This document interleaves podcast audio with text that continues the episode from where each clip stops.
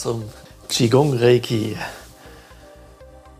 Hier machen wir etwas, was für manche Leute ein absolutes Unding, ein ziemliches No-Go ist, weil viele Leute sagen, dass sich Qigong und Reiki überhaupt nicht vergleichen lassen, verbinden lassen, dass das völlig verschiedene Dinge sind. Und das ist ähm, passiert immer dann, wenn eines ähm, der Parteien dort ähm, nur die eine Methode kennt, aber nicht die andere Methode kennt. Ja? Und es ist, oder wenn es dazu kommt, dass beide Methoden nicht genug gekannt werden oder beide Methoden gar nicht gekannt werden. Ja.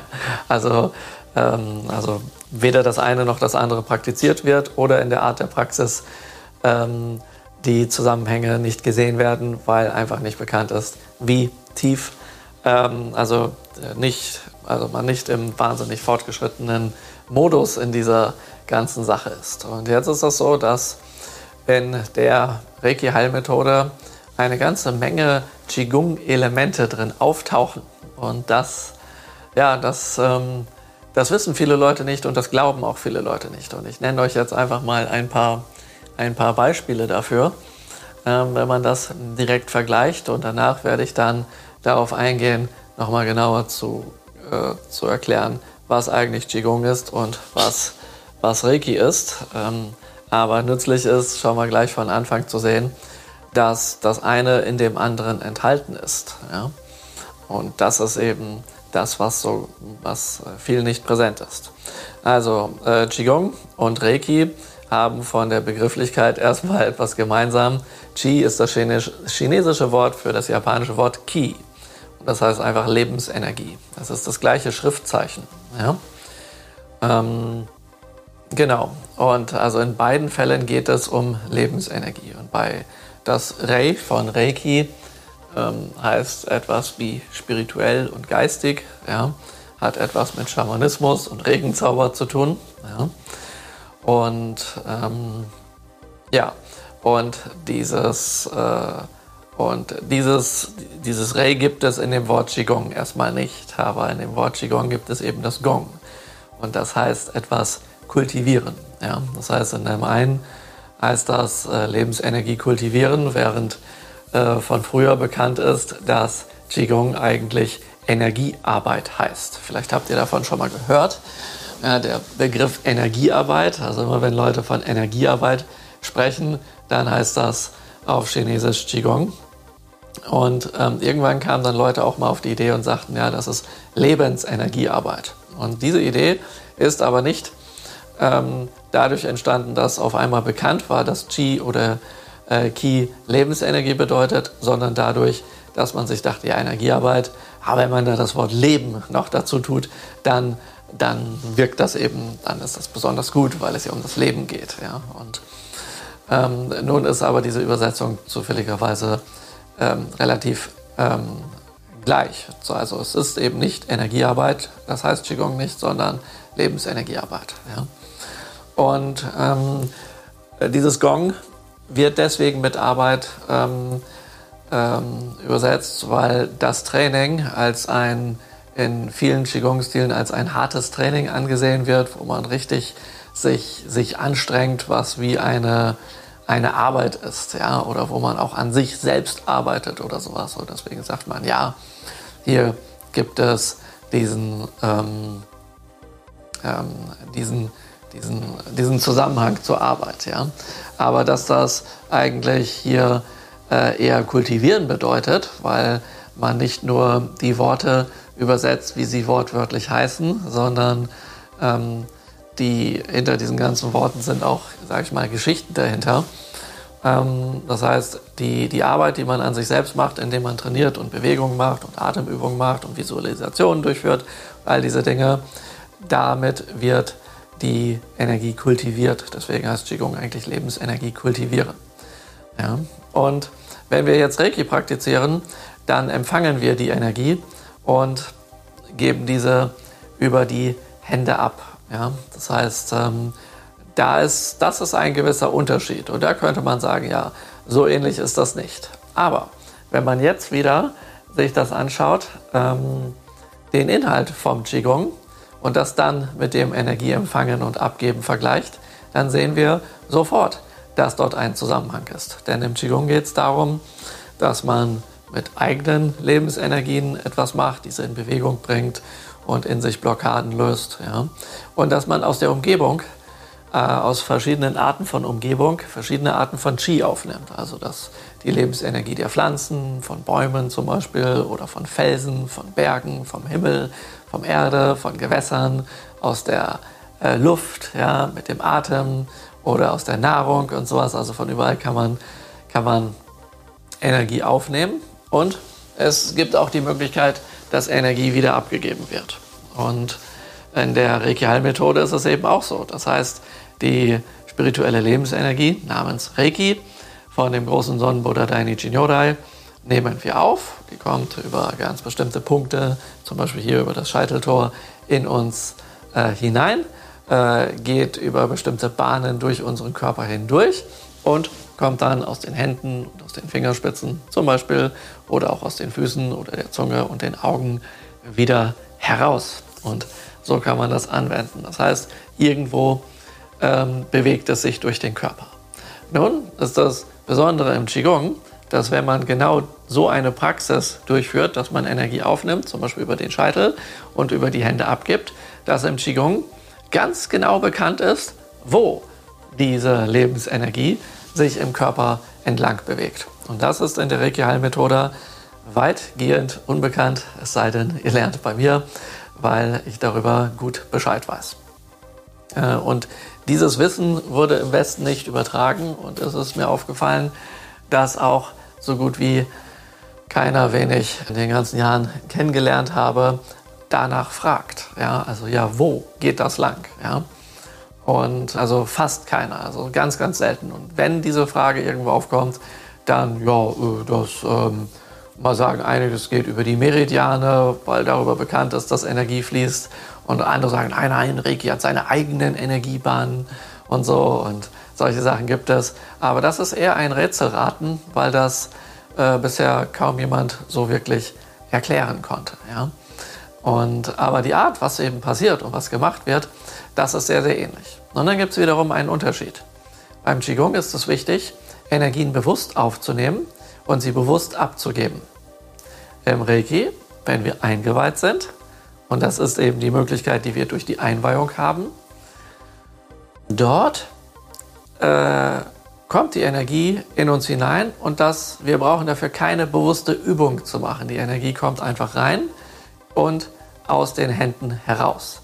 Wir brauchen die Energie nur zur Verfügung stellen. Wir brauchen aber keine Sonderübung zu machen, dass die Energie rausfließt. Das heißt, wenn wir einfach die Hände auflegen, fließt diese Energie aus unseren Händen heraus, weil sie von dem, wo wir die Hände auflegen, eingezogen wird. Ja?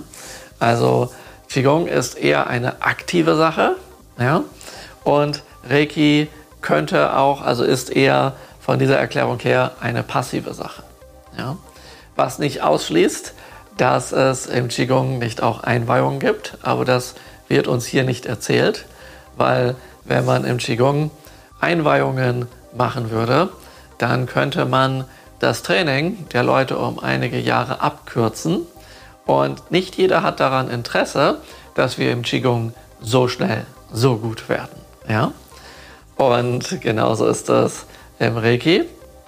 Es ist so, Solange wir sagen, Reiki ist eigentlich eine passive Methode, wir stellen die Kraft nur zur Verfügung, indem wir die Hände auflegen und dann machen wir nichts weiter, denn Reiki macht das schon, dann ähm, nutzen wir Reiki auf absoluter Sparflamme.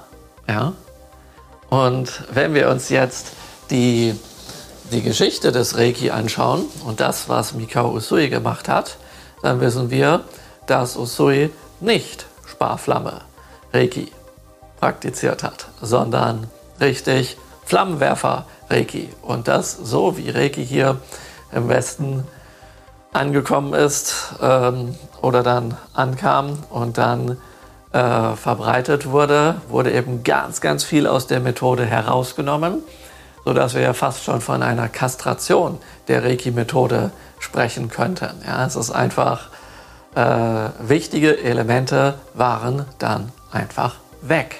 Und wenn jemand auf die Idee gekommen ist, ähm, mit Reiki zu experimentieren, wie mir das passiert ist, als ich den ersten Grad habe und dann andere Leute behandelt habe und ich mich fokussiert habe und äh, gebetet habe, dass äh, der andere jetzt, ähm, dass dem das gut bekommen möge und dass ich was visualisiert habe und so und den Atem mit eingebunden habe und dann festgestellt habe, boah, krass, damit wird die Power und die Wahrnehmung in den Händen umso stärker. Ja, und das habe ich dann meiner Reiki-Lehrerin in Bremen erzählt. Ich bin ganz stolz zu ihr hin und meinte, boah, krass, kannst du dir vorstellen, was ich erlebt habe? Ja, ich habe, als ich Reiki gegeben hatte, hatte ich, du weißt ja, ich bin skeptisch und ich habe dann, dann äh, einerseits den Willen, dass, äh, den Wunsch, dass ich helfen kann, allerdings, allerdings auch die Angst, dass das vielleicht Reiki wirklich wirkt und so. Ja, und dann habe ich das und das und das und das gemacht. Ja, dann habe ich also mich fokussiert, den Atem und die Visualisation und alles so ausprobiert und gemacht und gemerkt, boah, das wird viel stärker und die anderen spüren, dass es stärker wird. Ja, und das ist toll. Ja, kennst du das? Lerne ich das bei dir, wenn ich äh, Richtung Meister gehe? Nein, das lernst du nicht. Und das ist eine ganz tolle Erfahrung, die du gemacht hast. Aber das ist untraditionell. Das ist kein Reiki. Ja? Und deswegen vergiss es einfach. Reiki geht, du legst die Hände auf und lässt Reiki machen. Nichts weiter. Keine untraditionelle Technik anwenden. Ja? Sie wollte also nicht, dass ich das tue. Und Jahre später habe ich in meinen Forschungen herausgefunden, dass genau das Usui auch getan hat und dass genau das zufälligerweise Qigong-Elemente sind, obwohl ich zu jener Zeit 1993 vielleicht mal das Wort Qigong gehört habe, aber damit wirklich gar nichts anfangen konnte und überhaupt das noch nie in irgendeiner Form gelernt habe oder wenn dann unbewusst. Ja? Und ähm, das heißt, ich wusste nichts über Qigong, aber bin auf diese Idee gekommen. Und ich war sehr froh, als ich dann erfahren habe, dass ähm, diese Ideen, die ich hatte, dass es das schon gibt. Ja, ich war sehr froh. Ähm, ja gut, ich habe das Rad zwar in gewisser Weise neu erfunden, aber dass ich es nicht weiter erfinden brauche, dass ich einfach nur forschen brauche äh, und so und dann Sachen herausfinde. Ja. Und dann wusste ich auf einmal, oh, das, was ich mache, wusste ich von meiner Reiki-Lehrerin, ist untraditionelles Reiki. Das bedeutet, dass auch Mikao Usui untraditionelles Reiki praktiziert hat, weil er genau das Gleiche tat. Oder könnte es vielleicht sein, dass Mikao Usui traditionell praktiziert hat, weil er der Begründer der Methode ist. Und wenn ich auf eine ähnliche Idee komme zu dem, was er praktiziert hat, dass ich vielleicht einen recht guten Draht zu Usui habe und ich es dann auch sehr traditionell mache, weil ich es ja genauso praktiziere, wie es der Begründer der Reiki-Heilmethode gemacht hat. Ja, und zufälligerweise ist eben die aktive Arbeit mit Reiki, das heißt das Len die Lenken der, des Fokus. Die Energie geht dahin, wo die Aufmerksamkeit ist, ist eins der glaube ich, Energieerhaltungssätze oder wie das heißt. Ja, also das weiß man aus der Physik. Ja, da wo Aufmerksamkeit ist, ist Energie. Und ähm, ja, ähm, und das ist auch Qigong, denn das wird dort die ganze Zeit gemacht. Es wird Aufmerksamkeit auf gewisse Bereiche gelenkt und dadurch fließt dann besser Energie. Und es wird aktiv dafür gesorgt, dass die Energie fließen kann, indem es Visualisationen gibt, und Atmung gibt und viele solcher Sachen. Ja? Und dann passiert das. Und deswegen sind diese, nennen sie traditionell oder untraditionell, eigentlich ist diese Diskussion darüber relativ lächerlich, aber es gibt so Traditionalisten in der Reiki-Heilmethode, ja, die darauf einen so großen Wert legen, ähm, dass wenn man diese Tradition bricht und andere Sachen machen als das, was von Takata und Furumoto überliefert wurde, ja, wenn man das nicht so macht, wie die das sagen, ja, dann ist man ganz böse, dann wird man geächtet. Und deswegen bin ich auch in einigen Kreisen geächtet. Also falls du das mal irgendwie mitbekommen solltest und irgendjemand sein Bla macht, dann weißt du warum, weil ich so böse bin, dass ich untraditionelles Reiki mache und dass ich Reiki-Symbole veröffentliche und all solche Sachen. Also genau das tue, was bis Reiki in den Westen kam, in Japan normal war und erst ab dem äh, ab dem Auftauchen im Westen dann geheim wurde und untraditionell wurde. Ja? Also das heißt, im ganz, ganz ursprünglichen Reiki haben wir ganz, ganz viel, was mit Qigong zu tun hat. Und das sehen wir auch schon an anderen Sachen, denn wenn zum Beispiel Reiki-Einweihungen gegeben werden, dann wird die eine Hand auf den Scheitel aufgelegt und die andere Hand wird in die Luft gehalten mit der Hand nach oben, ja, damit man hier Energie empfängt. Aber wozu braucht man denn dort erst einmal Energie empfangen, wenn doch die Reiki-Kraft sowieso über den Scheitel reingeht und aus der Hand wie beim Reiki geben rausgeht? Also wozu holt man sich von oben? Nicht von unten. Wozu holt man sich von oben, also gern Himmel, noch zusätzlich Energie? Ist eine Frage, die man sich stellen kann. Und zufälligerweise gibt es äh, Qigong-Formen und Handhaltungen, wo man die Hände so hält. Eine Hand zeigt nach unten und die andere Hand zeigt nach oben. Das ist ganz, ganz bekannt im Qigong. Das gibt es in so ziemlich jedem äh, Qigong-Stil und in jeder Qigong-Übung taucht das irgendwo auf. Zum Beispiel bei den acht Brokaten geht eine Hand nach unten und die andere Hand nach oben. Ja, da taucht das auf. Ja. Also acht Brokat ist eine ganz, ganz berühmte äh, Qigong-Übung. Also es sind acht, acht Bewegungen, ja, acht kleine Figuren. Und ähm, da, ist, äh, da taucht das zum Beispiel auf. Ja. Aber auch im buddhistischen Qigong, was ich praktiziere, äh, also die acht Brokate praktiziere ich auch, aber und da gibt es das auch. Aber ähm, im buddhistischen Qigong gibt es das noch in, in anderen Bereichen, dass man wirklich Energie vom Himmel aufnimmt und nach unten leitet und sowas. Also viele, viele Sachen und in anderen Qigong-Formen gibt es das auch, sei es Kampfkunst Qigong, medizinisches Qigong und was es da alles gibt. Ja. Ähm, gibt es dieses Phänomen. Das heißt, hier haben wir eine Qigong-Komponente sogar in den Einweihungen drin. Das ist echt krass. Dann, wenn wir uns zum Beispiel die Reiki-Symbole anschauen, dann gibt es dort ein Kraftverstärkungssymbol, was spiralförmig ist. Und es gibt ganz viele Qigong-Übungen mit Spiralformen, ja, wo das ganz ähnlich angewandt wird. Das ist auch ganz, ganz merkwürdig, sage ich mal. Und ich könnte jetzt stundenlang euch dazu was erzählen, wo dort äh, Zusammenhänge sind. Irgendwann in den 90er Jahren ähm, kamen neue Reiki-Techniken von Japan in den Westen, die heutzutage als sogenannte japanische Reiki-Techniken bekannt sind, während die Reiki-Techniken von Trakata als die westlichen Reiki-Techniken bekannt sind. Ich finde diese, diese, diese, diese Abgrenzung, ja, das eine ist westlich und das andere ist japanisch, äh, ein bisschen müßig, weil das ähm, äh, weil ähm, zum Beispiel die Einweihung und diese Sachen und oder dass überhaupt Reiki gegeben wird, das ist natürlich alles japanisch. Ja? Und dass man jetzt sagt, ja, das sind die Originaltechniken und das ist jetzt kein Original und so, das ist ein bisschen, bisschen merkwürdig. Und wenn man sich diese, diese neu eingeführten Techniken anschaut ähm, und man weiß nichts über Qigong, dann denkt man, boah, krass, das sind ja tolle, tolle Reiki-Techniken, die haben ja wirklich mit gar nichts mit dem zu tun, was hier so sonst an Behandlungen und dergleichen äh, verbreitet wurde. Aber wenn man sich mit Qigong auskennt, dann weiß man, dass das nichts anderes sind als Qigong-Techniken.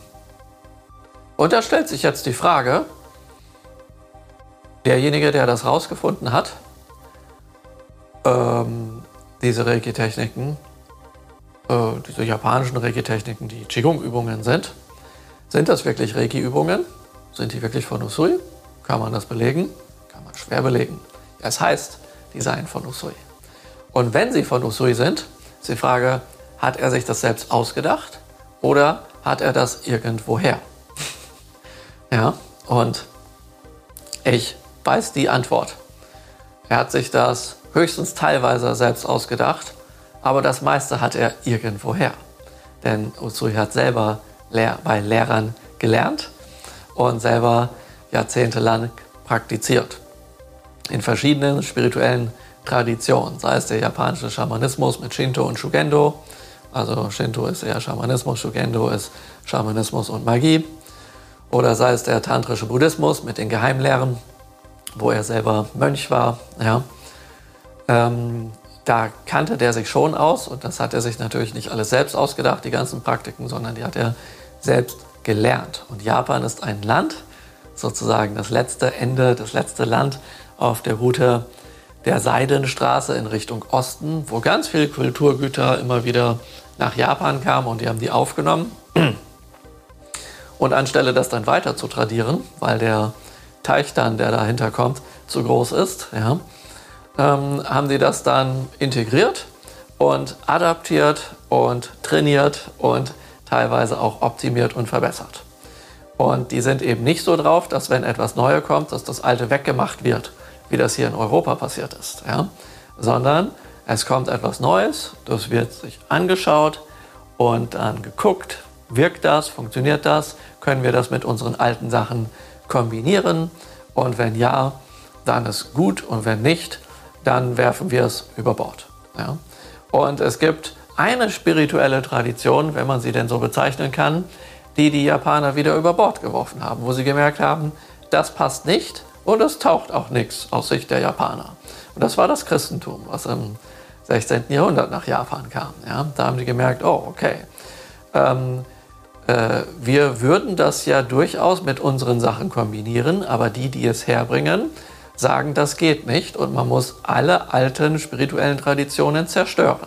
Entsprechend haben hochrangige Samurai, ähm, die zum, sich zum Christentum bekehren ließen, einfach ähm, Tempel niederbrennen lassen, ja? Berge niederbrennen lassen, wo mehrere Tempel drauf sind, also buddhistische Tempel, weil das einfach platt gemacht gehört. Und irgendwann haben die gemerkt, die Japaner, hm, das ist eigentlich gar nicht so unserer Kultur entsprechend. Und dann haben die das mit dem Christentum wieder abgeschafft. Ja? Und weil das einfach nicht passte zu dem. Ja? Und deswegen gibt es auch keine christlichen Techniken in der Reiki-Heilmethode, es sei denn, sie wurden seit der Einführung in den Westen hinzugefügt, was tatsächlich passiert ist, weil die Anrufungen geändert wurden. Ja, also aus den Anrufungen an, ähm, bei der Einweihung zum Beispiel und beim Reiki-Geben an Dainichi Nyodai und Senju Kanon wurde daraus die Dreifaltigkeit des Christentums gemacht, zum Beispiel. Und das wenden viele Leute in ihren Einweihungen an. Und dann kommt natürlich wenn man andere Spirits anruft, auch andere Energien dabei rüber und das ist dann nicht mehr das Original Reiki. Ja, aber das ist, ein, ist eine etwas andere Geschichte, aber ist vielleicht nützlich zu wissen. Das heißt, ähm, die Frage ist, wer macht denn das? Wer praktiziert denn das Original? Ja? Also es ist, ist heikel, das ist schwierig. Ja? Und je mehr Qigong-Elemente da drin sind, umso originaler ist das Ganze. Aber das wissen hier, wie gesagt, viele Leute nicht. Ja? Ja, also da sehen wir auf jeden Fall schon mal viele Zusammenhänge zwischen Reiki und Qigong. Nun ist der Trainingsansatz ursprünglich etwas unterschiedlich. Ja? Und es gibt im Qigong auch unterschiedliche Stile, wie das gemacht wird. Und jetzt verrate ich euch eine ganz interessante Sache, was ja auch kaum bekannt ist. Denn in Japan, das habe ich über japanische Qigong-Bücher herausgefunden, in denen steht drin, dass Mikao Usui einer der berühmtesten Qigong-Meister des frühen 20. Jahrhunderts war. Das ist natürlich bahnbrechend und sensationell in gewisser Weise, weil ähm, äh, es den, das Wort Qigong zu Usuis Lebzeiten weltweit nicht gab. Jetzt wundert ihr euch, was? Das kann ja gar nicht sein. Qigong kommt aus China, das hat eine Geschichte von über 5.000, 6.000 Jahren. Ja, das stimmt soweit auch, alles richtig. Aber das Wort Qigong gab es trotzdem nicht. Das ist so um 1950 entstanden von einem traditionellen chinesischen Arzt, der gewisse äh, Übungen ähm, an seine Patienten äh, gegeben hat, wie man ähm, ja, Lebensenergie kultivieren kann, damit die nicht ständig wieder zu ihm kommen brauchen, dass sie was für sich tun können und äh, sozusagen ihre Gesundheit pflegen können. Ja? Daraus ist dann auch später noch ein anderer Begriff entstanden, der dann nicht ganz so berühmt geworden ist wie das Qigong, der heißt Yangsheng. Das sind Lebenspflegeübungen. Ja? Das ist im Prinzip auch Qigong. Ja? So, und jetzt fragt ihr euch vielleicht, ja, krass, wenn es dieses Wort Qigong nicht gab, ja, was ist denn das, was die da alles vorher gemacht haben? Das ist so. Es gibt ähm, circa, ich muss gleich nochmal nachzählen, fünf Arten von Qigong. Es gibt buddhistisches Qigong, daoistisches Qigong, konfuzianisches Qigong, Kampfkunst Qigong und medizinisches Qigong. Das sind die fünf Arten. Und dass es diese Arten gibt, darüber ist man auf Folgendes gekommen. Ähm, nach der Ära von Mao Zedong öffnete sich China und viele Sachen, die vorher nicht möglich waren und äh, verboten waren, die waren dann wieder erlaubt, wie zum Beispiel das ähm, Praktizieren von Qigong, ja, auch wenn man nicht direkt einen Namen dafür hatte. Und es ließ nicht lange auf sich warten, dann gab es sogar eine, äh, wurde, gab es sogar eine Fakultät äh, mit einem Professor für Qigong an einer chinesischen Universität. Und der hat selber ganz viel praktiziert und gelehrt und so. Und er hat auch wissenschaftliche Studien und Experimente gemacht. Und unter anderem hat er gesagt, dass er bereit ist, jeder kann zu ihm kommen, wer etwas in dieser Art praktiziert.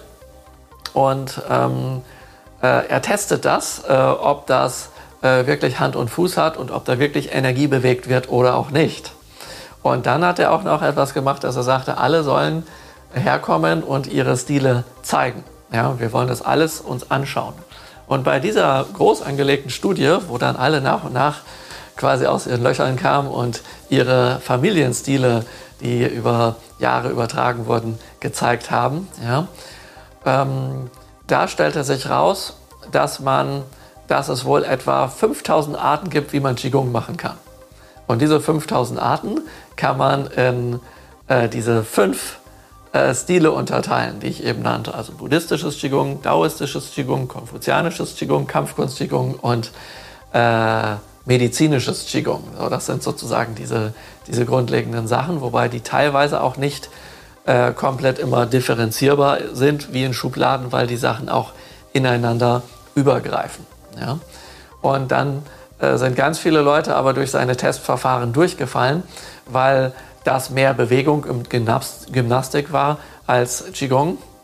Und es gab dann nur ganz, ganz wenig Leute, die diese, diese Tests sozusagen bestanden haben, dass wirklich, wirklich Energie bewegt wurde. Ja? Und diese Stile ähm, hat der, dieser Professor namens Lizinan dann auch ähm, unterstützt und gefördert und ein Zertifikat den Leuten gegeben, dass das sozusagen echtes Qigong ist. Ja?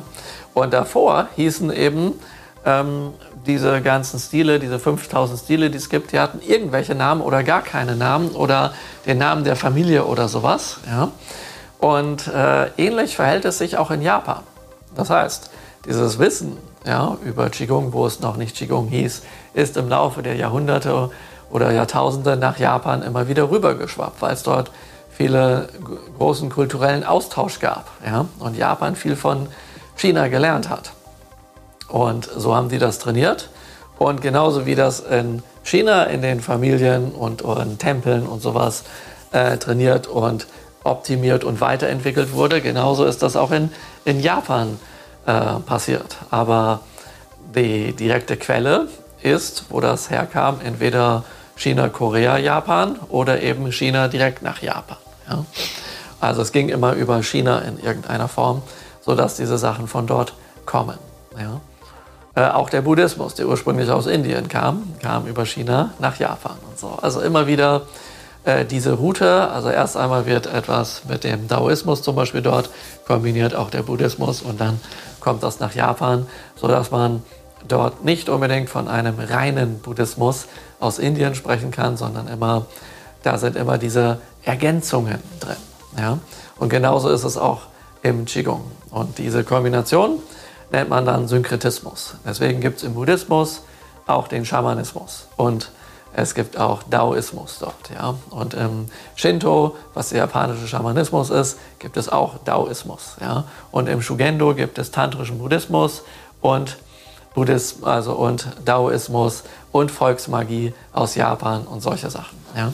Also da ist alles quasi kombiniert. Ja? Und äh, das hat natürlich ähm, eine Bedeutung, ja? weil wir deswegen äh, auch in den Reiki-Symbolen der Reiki-Heilmethode haben wir buddhistische Symbole und schamanische Symbole mit ursprünglich Quellen aus dem ähm, Daoismus. Ja? Und der Ursprung des Qigong ist Daoismus. Und das ist die ursprüngliche, ja, man könnte sagen, Religion oder spirituelle Tradition Chinas, was ursprünglich eine Form des Schamanismus und der Magie gewesen ist. Und irgendwann begann man dann auch damit ganz viel Philosophie zu machen, sodass es einen schamanisch-magischen Daoismus gibt mit vielen Ritualen und einen philosophischen Daoismus. Und man hat probiert, über Jahrzehnte hier im Westen den Leuten klarzumachen, dass der Daoismus eine reine Philosophie ist, wie zum Beispiel das ähm, Buch der Wandlung mit dem I Ching oder ähm, eben von äh, Lao Tse, ähm, verschiedene Werke und solche Sachen. Ja. Und ähm, wenn man aber genau schaut, ja, das Buch der Wandlung mit dem I Ching, das ist eine Divination, das ist ein Orakelsystem. Das hat etwas mit Schamanismus und Magie zu tun.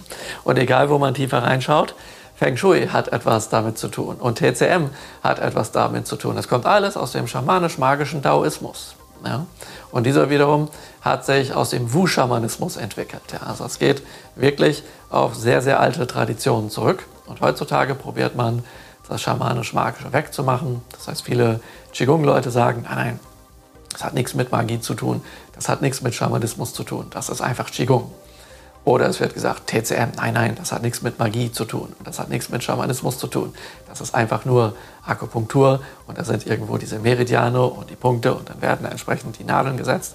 Aber dieser ganze esoterische Krams, den gibt es dort einfach nicht. Ja, Feng Shui, nein, nein, das hat überhaupt nichts mit mit Magie und Schamanismus zu tun. Das ist einfach nur ähm, die eigenen Räume zum Leben zu erwecken. Aber damit hat das gar nichts zu tun. Doch, das hat was damit zu tun, weil es genau von dort kommt. Ja? Und ähm, Reiki hat eben auch was damit zu tun, weil es davon kommt, mit dem Unterschied, dass Usui höchstwahrscheinlich diese ganzen Praktiken, die dann irgendwann zusätzlich aufgekommen sind, vorher schon praktiziert hat, so wie er auch schon, bevor er äh, im Kurama-Gebirge in Reiki eingeweiht wurde, ja, ähm, die Lebensregeln gelehrt hat. Die sind nämlich mindestens seit 1917 bekannt, aber zu Reiki kam er erst äh, 1922. Genau, wir haben dieses Jahr 100 Jahre Reiki. Daran kann man sich das sehr, sehr gut merken. Ja? Genau.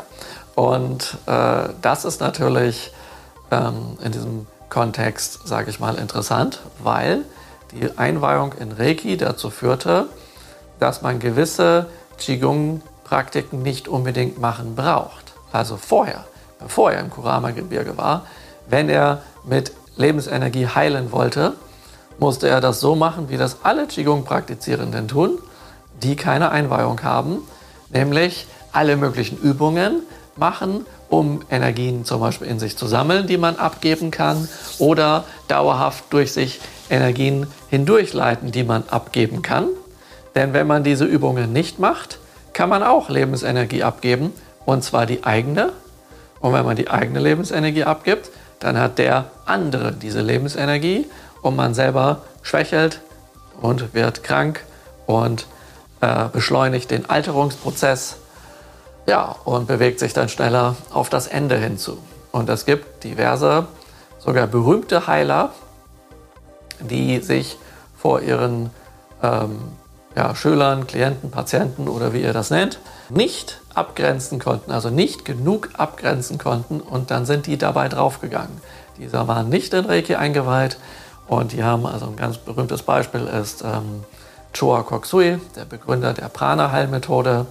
Er hatte, ist berühmt dafür, dass er hervorragende Heilungen damit durchführen konnte. Leute haben ihn die Bude eingerannt, weil er so gut war. Aber er konnte äh, nicht genügend Übungen machen, wie Leute was von ihm wollten. Dann fing er an zu schwächeln. Und dann dachte er sich, nee, er muss sich ein bisschen zurückziehen. Aber der Sturm von Leuten war so stark und seine Bereitschaft zu helfen war so stark. Ähm, und dass er immer wieder mehr gegeben hat, als er selber hat. Und dann ist er bald draufgegangen. Ja? Weil den Leuten, die sagen, hier, ich gebe dir Geld, mach einfach mein Problem weg. Ja? Die achten nicht darauf, ey, wir müssen den Meister ein bisschen schonen, sondern die sagen, nee, der ist der Meister und der hat jetzt Energie rüberwachsen zu lassen. Das ist die Denke hier. Und das ist sehr, sehr schade, weil das dazu führt, wenn jemand wirklich hingabungs, hingabungsvoll ist, hingebungsvoll ist äh, und helfen will, dass er bei draufgehen kann. Und das kann einem aber bei Reiki zum Glück nicht passieren. Und das ist der große Unterschied zwischen vielen Methoden, ja, zum Beispiel Qigong oder Prana-Heilung und Reiki. Das ist der große, große Unterschied. Ihr könnt, wenn ihr Reiki anwendet, ähm, eigene Energie nicht verlieren. Weil die Reiki-Kraft in euch hineinströmt, ihr seid Reiki-Kanal und die kommt aus euren Händen raus, sobald ihr die Hände auflegt. Ja? Und ähm, ja, das ist also, das ist ganz, ganz äh, nützlich zu wissen. Aber wenn wir Reiki praktizieren, können wir zusätzlich auch Qigong-Praktiken anwenden, die uns helfen, die Reiki-Kraft zu steigern. Das ist durchaus möglich. Ja? Und ähm, auch hilfreich. Und wenn jemand Qigong praktiziert oder TCM praktiziert, kann ihm Reiki helfen, dass er keine eigenen Energien verliert. Ja? Und es gibt sogar einen gewissen äh, Schutz. Ja? Denn solange hier die Reiki-Kraft aus den Händen hinausströmt, kann, das ist wie ein Gartenschlauch, wo Wasser rauskommt, ja, kann keine äh, negative Energie oder kein Dreck in den Schlauch, äh, in den Schlauch oder in uns hineinkommen energetisch, weil hier ständig alles herausfließt. Ja, und wenn man einen Gegenstand hat, der negativ aufgeladen ist, kann man den in ein fließendes Wasser tun. Dadurch wird das Wasser nicht verseucht, sondern dieser Gegenstand gereinigt. Und das Wasser hat eine, eine Reinigungskraft, sodass sich diese Strukturen von negativer Energie auflösen. Das macht Wasser einfach mit der Selbstreinigungskraft, die es hat. Ja, das ist eine echt geniale Sache in der Natur, die es gibt. Und wenn wir das mit dem Fließenlassen von Energie, also Wasser ähnlich alias Energie, ja, ähm, nutzen, dann kann auch nichts passieren. Und bei Reiki fließt es immer und deswegen kann sowieso nichts passieren. Und das ist hilfreich. Nun ist das so, bevor ich selber bei einem chinesischen Meister für sieben Jahre buddhistisches Qigong gelernt habe, ein relativ unbekannter Stil hier im Westen, mit den ganzen Feinheiten und sowas, hatte ich eine völlig andere Vorstellung von Qigong, als ich dann feststellte. Und als ich das lernte, merkte ich, wow, das hat noch viel mehr mit Reiki zu tun, als ich vorher gesehen habe. Weil das, was ich vorher an Qigong gesehen habe, ist ganz, ganz anders. Also viele Sachen sind körperlicher Natur und wenn man in gewisse Körperpositionen reingeht und die gut kann, dann heißt das, dass das Qi von alleine fließt, zum Beispiel. Ja? Und ähm, ich habe bisher dann auch immer ähm, äh, mitbekommen oder auch gelernt, ja, es gibt verschiedene Übungen, um Qi hier zu sammeln. Und dieses Qi, was man hier gesammelt hat, könnte man dann zur Heilung abgeben. Was aber für mich völlig neu war, ist, dass man Qigong so praktizieren und lernen kann, dass irgendwann durch diese Praxis auch ein dauerhafter Energiefluss stattfindet. Ähnlich wie bei Reiki. Nur, dass man sehr, sehr lange dafür trainieren muss, um dort hinzukommen. Und dann, aber wenn man dieses Training macht, und das ist wiederum für Reiki auch sehr, sehr gut, äh, dann kann man nicht nur unbewusst die Reiki-Kraft vom großen Sonnenbuddha aufnehmen und weiterleiten mit Reiki, sondern dann kann man auch ähm, Reiki der Erde und Reiki des Himmels und sowas äh, aufnehmen und weiterleiten mit Reiki. Und das ist äußerst praktisch. Und nun kann man sich fragen, ja, Moment, wo ist denn jetzt ähm, bei Himmels-Chi und Himmels-Reiki oder bei Reiki, äh, was aus dem Universum kommt, denn der Unterschied? Ja, da gibt es Unterschiede. Das, was aus dem Universum kommt, so wie Reiki manchmal irrtümlicherweise als universelle Energie bezeichnet wird. Aber wenn man sagt, okay, der große Sonnenbuddha ist das Universum und deswegen benutze ich diesen Begriff als Ersatz, ja, ja, okay, dann kann man schon sagen, da gibt es einen, einen Zusammenhang zum Universum. Also sagen wir einfach mal, Reiki ist universelle Energie oder kosmische Energie. Diese Energie ist unpolar und die Reiki-Kraft ist unpolar. Und die Energie von Himmel und Erde, die sind polar. Ja? Ähm, weil es sich ja splittet in Yin und Yang auf einmal von der Einheit. Das, was in der Einheit ist, ja, beinhaltet alles, also kann es weder Yin noch Yang sein. Es kann nicht mehr polar sein.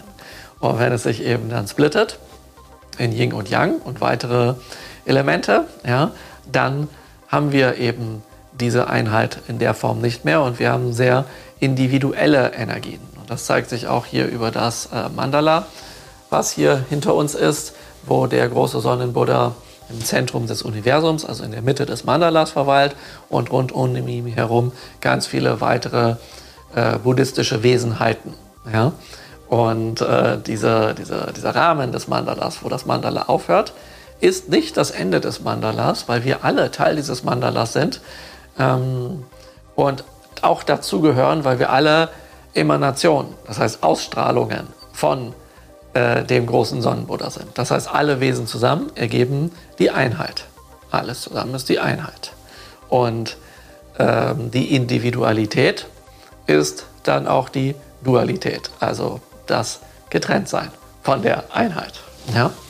Und äh, das Phänomen findet sich eben auch im Qigong wieder. Das heißt, es gibt die Energie des Universums, wo alles ist, unpolar, kann man anzapfen. Und es gibt jetzt aber auch zum Beispiel die Energie von Himmel und von Erde. Ja? Und jetzt ist was Interessantes, wenn wir beispielsweise mit Erde-Chi oder Erde-Reiki arbeiten, ja? Also das kultivieren und nutzen, dann ist das spürbar, wenn wir diese Wahrnehmungsfähigkeit entwickelt haben, als eine kühlende Energie. Es fühlt sich kühl an. Ja? Und die Regelkraft fühlt sich in aller Regel warm an. Und da meine Regelkraft sehr, sehr stark entwickelt ist, das heißt, ich habe sehr, sehr viel geübt und es kommt wirklich sehr, sehr viel Power aus meinen Händen heraus. Das ist was ganz anderes, wie wenn jemand neu in Reiki eingeweiht wird. Da muss er auch üben, damit das stärker wird. Ja? Und deswegen hat Usui gesagt, es ist wichtig, ganz viele sogenannte geistige oder auch spirituelle Übungen und Praktiken durchzuführen, wie Meditation und Energiemethoden, äh, wie zum Beispiel Qigong, ja, das sind auch solche, solche Sachen, ja, um die Kraft in den Händen zu steigern, damit man dann wirklich damit gut helfen kann. Wenn man aber sagt, in der Reiki-Heilmethode, wie das im Westen oft gesagt wird, ja, wir legen einfach die Hände auf und lassen Reiki mal machen, fertig, ja, dann wird die Reiki-Kraft schon ein bisschen stärker dadurch, dass wir viel Reiki auf die Hände auflegen und je mehr jemand einzieht, umso mehr äh, Power wird, äh, steigert sich die Kraft mit der Zeit, einfach durch das Handauflegen. Aber wenn wir zusätzlich, wie Mika Usui das empfohlen hat, diese entsprechenden Praktiken durchführen, von denen wir hier einige im Qigong-Reiki machen, ja, dann äh, passiert noch viel, viel mehr. Unsere Wahrnehmung steigert sich und unsere ähm, äh, unsere Reiki-Fähigkeiten, also die Power, äh, die aus den Händen kommt, steigert sich auch. Und als ich jetzt sieben Jahre bis vor kurzem bei diesem Chinesen, bis der dann nach China zurückkehrte, ähm, seinen Qigong-Stil, dieses buddhistische Chami Qigong gelernt habe. Ja? Also es ist schon cool, direkt beim äh, chinesischen Großmeister das gelernt zu haben. Ähm, weil man dann wirklich äh, ohne Verwässerung die Sachen, also weitgehend ohne Verwässerung die Sachen im Original lernt und viele Sachen herausfindet oder mitbekommt, die im Westen völlig unbekannt sind. Ja. Und ähm, dort war das so, dort haben wir Übungen gemacht, sodass einer die Hand so hält und ein anderer stellt sich auf Entfernung hin und hält seine Hand so oder so und sendet jetzt Qi vom Finger auf die Hand des anderen. Und dann sollte der andere sagen, ob man äh, der, der Qi sendet, ob der zum Beispiel Erde-Qi oder Himmels-Qi oder ein anderes Qi sendet, weil man das fühlen kann. Ja? Himmels-Qi fühlt sich warm an und Erde und Erde-Qi fühlt sich kalt an. Ja? Am Anfang haben wir das gemacht, dass wir im gleichen Raum sind. Später hat sich einer einfach in den Nebenraum gestellt und wir haben das durch die Wand geschickt. Kann man genauso fühlen. Ja? und so und äh, solche Sachen. Also ganz, ganz interessant. Und da kam bei mir oft bei raus, dass die Leute immer sagten, äh, da kommt warmes Qi, aber das fühlt sich nicht ganz an wie Himmels-Qi. Auf jeden Fall ist es warm, wahrscheinlich ist es Himmels-Qi. Das, was dort kommt, ist dann meistens Reiki gewesen, auch wenn ich Erde-Chi senden wollte, weil die Reiki-Kraft einfach viel, viel stärker ist. Am Anfang war das so, als das Erde-Chi, was ich senden konnte. Und dann habe ich sehr viel trainiert, also ich musste sehr viel trainieren, dass ich sozusagen auch wieder den Leuten zeigen kann, guck, ich kann auch Erde-Chi senden, weil die dann spüren, oh krass, jetzt kommt auch kühle Energie dort an. Ja? So, das heißt, wir haben ein, ich hatte dann immer ein Kombi-Pack von, von Reiki und von Chi gesendet. Und dann gab es auch noch ein anderes interessantes Phänomen, woran ihr ganz schnell erkennen könnt, dass die Kombination von Reiki und Qigong sehr, sehr hilfreich ist. Wenn man bei diesem Lehrer verschiedene Übungen falsch gemacht hat, dann knockt einen das einfach um. Das heißt, man kann davon bewusstlos werden, weil wenn man sagt, ich will Qi senden und ähm, vergesse bei der Übung oder mache es falsch oder irgendetwas, Qi mir von außen zu holen, dass ich es auch senden kann, also auf der einen Seite rein, auf der anderen Seite raus, ja, so wie bei einer Einweihung. Dann, ähm, also wenn man das vergisst, dann wird eigene Energie gesendet. Und möglicherweise eine ganze Menge eigene Energie, die man gerade zur Verfügung hat, die man so braucht. Und dann wird müde, träge und buff, fällt um. Ja? Kann ein Kreislaufproblem und ähnliches bekommen. Ja? Und deswegen haben die Leute da, haben da viele, ganz viele immer Angst gehabt, nein, ich muss dies und jenes und ich muss aufpassen und dass ich nicht aus Versehen mein Ski verliere und sowas alles. Und der Meister selber hatte in, ähm, für einige Jahre in Mannheim in einer Arztpraxis ähm, äh, sein ähm, Qigong zum Heilen angewandt. Und äh, die negativen Energien dort in dieser Praxis mit den ganzen Patienten und allem, was es da so gab, waren so stark, dass er aufhören musste, weil ihm die Zähne aus, anfingen auszufallen, ja, weil er so viel Lebensenergie verloren hat. Ja. Und er hat zum Glück da aufgehört, sonst hätte er das wahrscheinlich wie andere nicht überlebt. Ja. Und ich war der Einzige dort im Bunde, der nicht irgendwann mal umgerauscht ist und der kein Energiedefizit hatte. Ja. Und der Meister, der nicht gut Deutsch kann, sagte dann immer, ja, Marc, ganz viel Qi, immer ganz viel Qi. Kommen woher, nicht weiß, aber viel Qi. Ja, so. Und nun gab es aber in der Gruppe noch andere Leute, die Reiki praktizieren und die hatten wiederum Chi-Verlust. Und jetzt kann man sich fragen, ja, warum hat der eine, der Reiki praktiziert, das und der andere nicht? Es kommt darauf an, wie man Reiki praktiziert und wie man in Reiki eingeweiht ist und wie man das gelernt hat.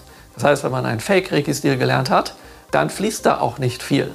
Ja, das kann man daran ganz einfach messen machen wir mal schöne Energiesende-Sachen und gucken dann, wie es der Person danach geht. Und es war auffällig, dass, ähm, dass äh, die Leute, die entweder kein Reiki praktizieren oder, ähm, äh, äh oder Qigong falsch praktizieren, ähm, dass der äh, Alterungsprozess nicht entschleunigt wird, sondern eher beschleunigt wird. Ja? Das heißt, man muss es wirklich im Sinne des Erfinders machen, damit es gut ist. Ja, und ich weiß jetzt, krass, ähm, es gab für mich keine Probleme, weil ich richtig Reiki praktiziere. Das muss man sich mal vorstellen. Ja?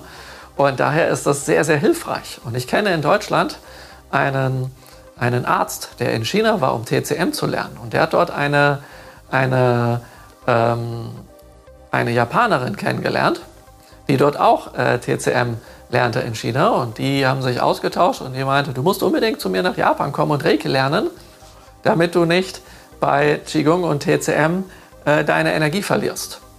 Ja?